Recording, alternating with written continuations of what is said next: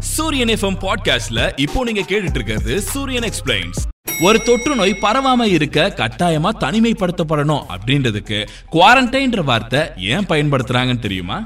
புதுசா உற்பத்தி செஞ்ச ஒரு பொருளை பிராண்ட் நியூ அப்படின்னு சொல்றாங்களே இந்த பேருக்கான உண்மையான அர்த்தம் என்னன்னு தெரியுமா? லிமிடெட் கம்பெனிக்கும் இன்கார்பரேட் கம்பெனிக்கும் நடுவுல இருக்கிற வித்தியாசம் என்னன்னு தெரியுமா? பெரிய பெரிய வணிக வளாகங்கள் அதாவது ஒரே இடத்துல உங்களால எல்லா பொருளையும் வாங்க முடியும்னா அந்த இடத்த மால் அப்படின்னு சொல்லுவோம். எப்போயில இருந்து இந்த பேர் அந்த இடத்துக்கு வந்துச்சுன்னு தெரியுமா? போலி மருத்துவர்களை குவாக் அப்படின்னு சொல்லுவாங்க. எதுக்காக அவங்கள அப்படி சொல்றாங்கன்னு தெரியுமா?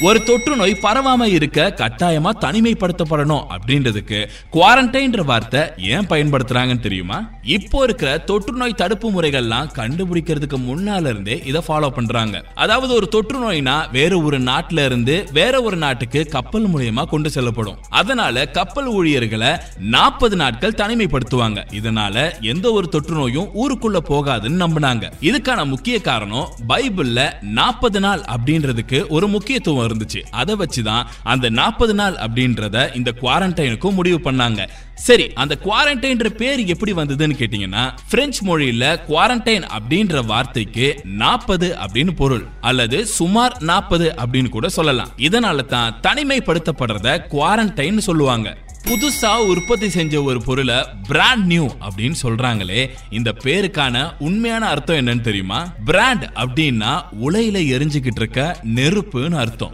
பிராண்ட் நியூன்னு எதை சொல்லுவாங்கன்னா மண்பாண்டம் அல்லது உலோகத்தாலான பொருட்களை தான் பிராண்ட் நியூ அப்படின்னு சொல்லுவாங்களாம். அதுக்கு அர்த்தம் அது அப்போதான் சுட சுட படைக்கப்பட்டிருக்கு அப்படின்னு அர்த்தம். அது ஒருத்தவங்களுக்கு சொந்தமாகுது அப்படின்ற பட்சத்துல டு பிராண்ட் அப்படின்னு அதை சொல்லுவாங்க. மது பாட்டில்கள் நிறைந்த பெட்டிகள்ல இருந்து ஆடு மாடு வரைக்கும் சூடு போட்டு முத்திரை குத்துறத கூட அந்த காலத்துல பிராண்ட் நியூ அப்படின்னு சொல்லுவாங்க. இதுதான் பிராண்ட் நியூ அப்படின்ற வார்த்தைக்கான உண்மையான பொருள்.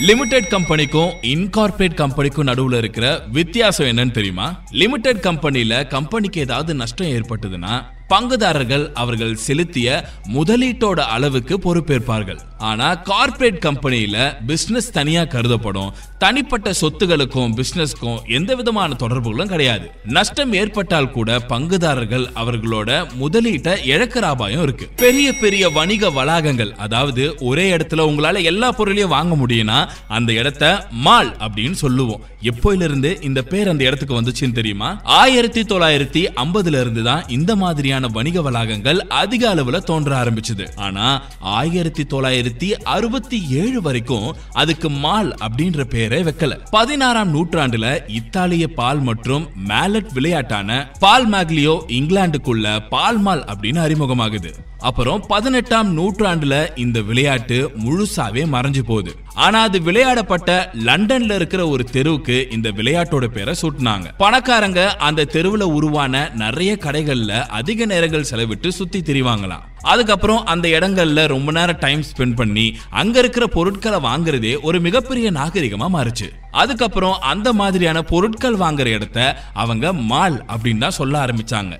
இதை வச்சுதான் ஆயிரத்தி தொள்ளாயிரத்தி அறுபத்தி ஏழுக்கு அப்புறம் நல்லா யோசிச்சு அந்த மாதிரி பெரிய பெரிய வணிக வளாகங்களை ஸ்டைலா மால்னு கூப்பிட ஆரம்பிச்சாங்க. அது இன்னைக்கு வரைக்கும் எல்லாத்துக்குமே செட் ஆகுது. போலி மருத்துவர்களை குவாக் அப்படின்னு சொல்லுவாங்க. எதுக்காக அவங்கள அப்படி சொல்றாங்கன்னு தெரியுமா? பதினாறாம் நூற்றாண்டுல இருந்தே இந்த வார்த்தை பயன்பாட்டுல இருக்கு. போலியான மருந்துகளை நகரம் நகரமா எடுத்துட்டு போய் இதை நீங்க நினைச்சு பார்க்க முடியாத அளவுக்கு உங்களை குணப்படுத்தும் அப்படின்னு சொல்லி மருந்துகளை அவங்களோட குதிரை வண்டியில இருந்து எடுத்து விற்பாங்களாம் எப்படி ஒரு வாத்து சம்பந்தமே இல்லாம எந்த ஒரு அர்த்தமும் இல்லாம குவாக் குவாக்னு சத்தம் போடுதோ அதே மாதிரி தான் இவங்க எந்த ஒரு அறிவும் இல்லாம அந்த மருந்தை விற்கணும்ன்றதுக்காக கத்துறாங்க அப்படின்றத குறிக்கிறதுக்காக தான் இந்த போலி மருத்துவர்களை குவாக் அப்படின்னு சொல்லுவாங்க. அதாவது அவங்க சொல்ற எந்த ஒரு வார்த்தையுமே அர்த்தமில்லாத வார்த்தைன்னு அர்த்தம்.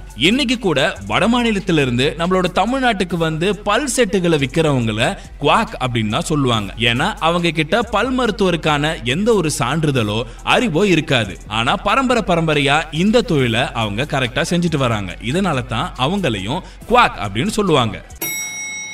இதே மாதிரி இன்னும் இன்ட்ரெஸ்டிங்கான ஆடியோக்களுக்கு சூரியன் எஃப்எம் பாட்காஸ்ட்ல சூரியன் எக்ஸ்பிளைன்ஸ் ஃபாலோ பண்ணுங்க.